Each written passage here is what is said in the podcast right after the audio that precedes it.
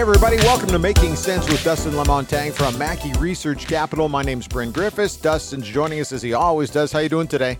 Oh, I'm doing great, Bryn. Hey, How's yourself? I'm doing great. Uh, but this topic came up not long ago, uh, and, and I wanted to bounce it off you, and it's the tech stock bubble. What I heard it, but I can't quite get my head wrapped around it. What is it? Well, it's it's essentially um, you know every once in a while you get these. Uh, bubbles in, in, in the market. And essentially, what a bubble is, is just when one sector gets extremely inflated in terms of valuation. Okay. Um, the last time this happened, I was kind of just a rookie in the industry. I maybe had five years in um, 99 and 2000. And um, in, interestingly, uh, you know, I had, had my own.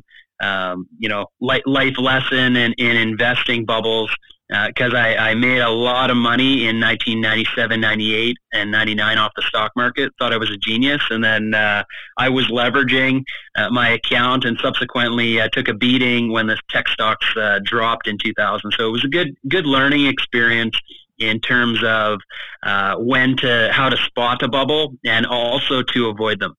Um, and, you know, I, I thought tech stocks were looking a little frothy, a little overvalued before the pandemic. Right. Well, they've just gone into the stratosphere now. It's, it's you know, all the makings of a bubble uh, in terms of valuation, price, uh, price equity ratios. Uh, IPOs. Uh, you know, when it, when these companies are IPOing at a certain price, and in one day they're up 200 percent. That's that's all the classic signs of a bubble. But what what uh, really uh, puts puts the drives the nail home for me is uh, when I have people off the street um, calling me up to buy certain things like cryptocurrency or Tesla uh, or uh, you know Shopify, any of these companies that have just gone, uh, you know, in, in the investment industry, we call it going up parabolic, um, in, in you know real real steep, short, sharp curve in a short period of time. Um, and of course, if you look at a parabola, there's usually two sides. Um, that that curve uh, comes down. It's it's like a, like a two sided sliding hill, right? It yeah. goes up and then comes back down the other side. So there's going to be a sharp drop here. I can't tell you exactly when that is, but if history's a guide, um, I think we're near the top. And uh, you know, you look at some of the examples out there, Bryn, of companies trading at just ridiculous earnings. Historically, Apple's been around 15 to 20 times earnings. It's trading at 40 times earnings right now, which means wow. the stock is probably two times overvalued. Um, Tesla's trading at 1,600 times earnings. Uh, to, to, give you an example how ridiculously valued Tesla is, Volkswagen, who you know has Volkswagen, Audi, Porsche, arguably you know three of the best car brands on earth, uh, and, and, sold I don't know 12 or 13 million cars last year. Mm-hmm. Um, has uh, one one tenth roughly the market cap of uh, of Tesla, and market cap is just shares outstanding times the share price. So uh, there's going to be some reckoning here. Uh, a couple other examples: Shopify's trading at almost 800 times earnings. Uh, Amazon's at 95.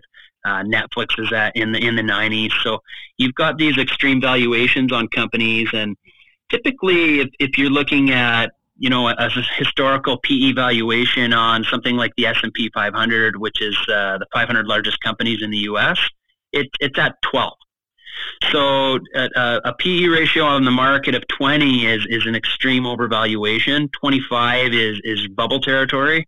When you start talking about some of these stocks trading in the 100 times multiples for, for PE ratios, um, the the the valuations get to be a little bit ridiculous. So I'm I'm really keeping my client base away from a lot of these uh, names that are just overinflated.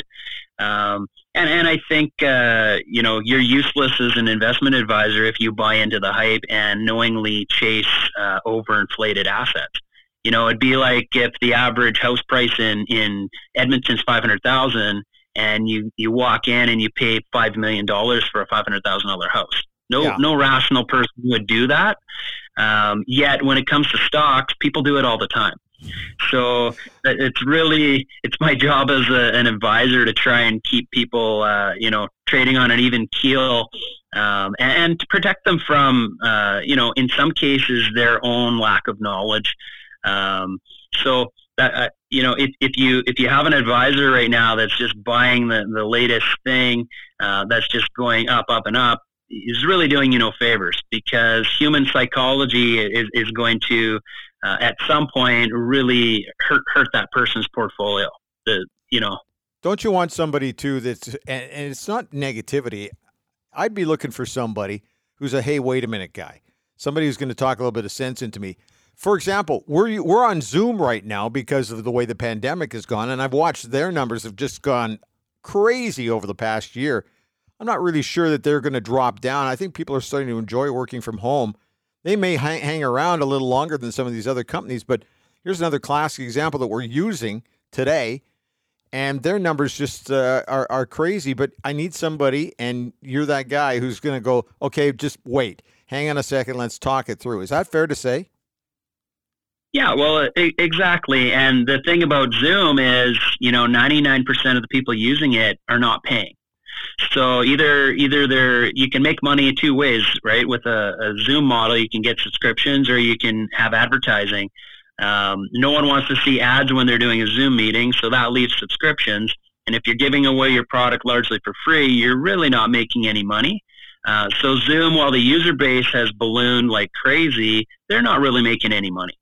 So, uh, you know, at the end of the day, it reminds me of my, my favorite expression is, uh, you know, endurance is just patience concentrated. So when whenever you're looking at uh, long-term investment management, patience is your your best friend.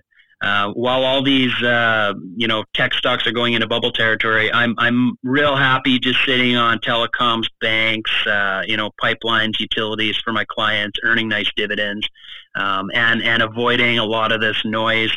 Um, you know, and, and the get rich quick mentality. It never works. It works in the short term, but the way the way the human brain works. Let's say you have a Zoom stock you paid hundred dollars for, and it's now at three hundred well, one of these days you're you're telling yourself you're going to sell it and take the profit, right? Then it drops to 250, and the way your mind works is say, well, I'm not going to sell it at 250. It was just at 300. Okay, if it gets back to three, I'll sell, and then now it's at you know 180. Yeah, and and you've missed the boat. I, I've seen this countless times. You know, the classic Canadian example was Northern Telecom when it made up 40% of the Canadian market.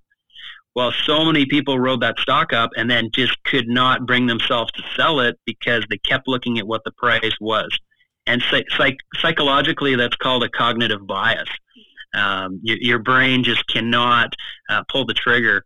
Uh, whereas if, if you have an investment advisor like myself, I'm I'm agnostic. I don't have any uh, emotional attachments to stocks, so I'll just sell it, right?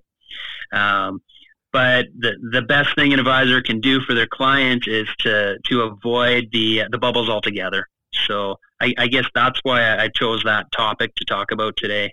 And we're out of time um, today too. We we got to move along. But if somebody's got you know an interest in this or they're fascinated by what you've said, how do they get a hold of you, Dustin?